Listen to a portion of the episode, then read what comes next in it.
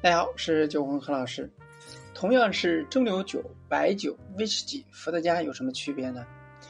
随着现代社会物质生产的极大丰富以及酿造技术的快速发展，那现在市面上的酒类饮品呢，可谓是花样繁多。比如说，白酒和威士忌、伏特加等洋酒呢，都是世界闻名的蒸馏酒。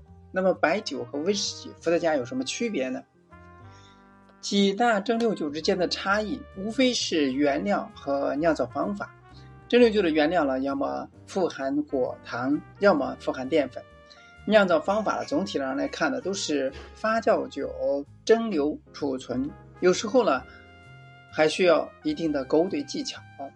首先看一下威士忌，威士忌的首先呢，一般呢是用大麦、黑麦、燕麦、小麦或者是玉米做的原料，不同的国家呢标准不一样。不过威士忌最广为人知的特色的是需要在橡木桶里边放一段时间。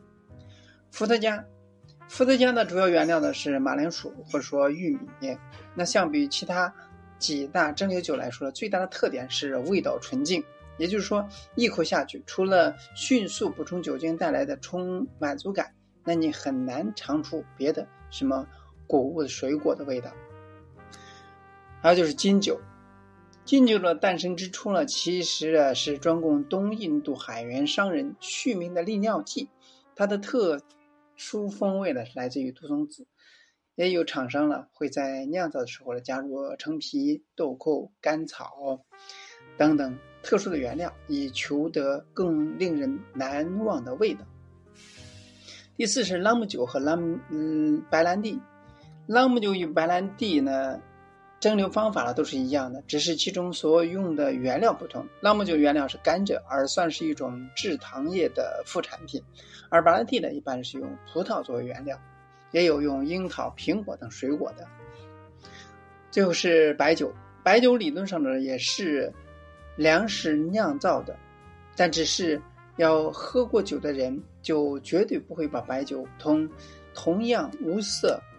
有度数高的伏特加那种混白酒呢，和以上几种西方的蒸馏酒呢，最主要的区别在于，白酒呢是六大洋酒当中唯一主动加入酒曲，酒曲酿酒使白酒中含有大量的醛类、醛类和醇类发生酯化反应，就形成了复杂的浓郁的香味儿。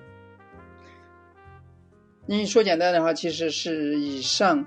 世界七大蒸馏酒，它们的不同和区别，最主要的区别就在于原料和酿造方法。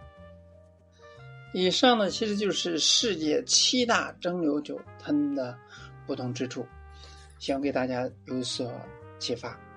今天就到这里，咱们下次再见。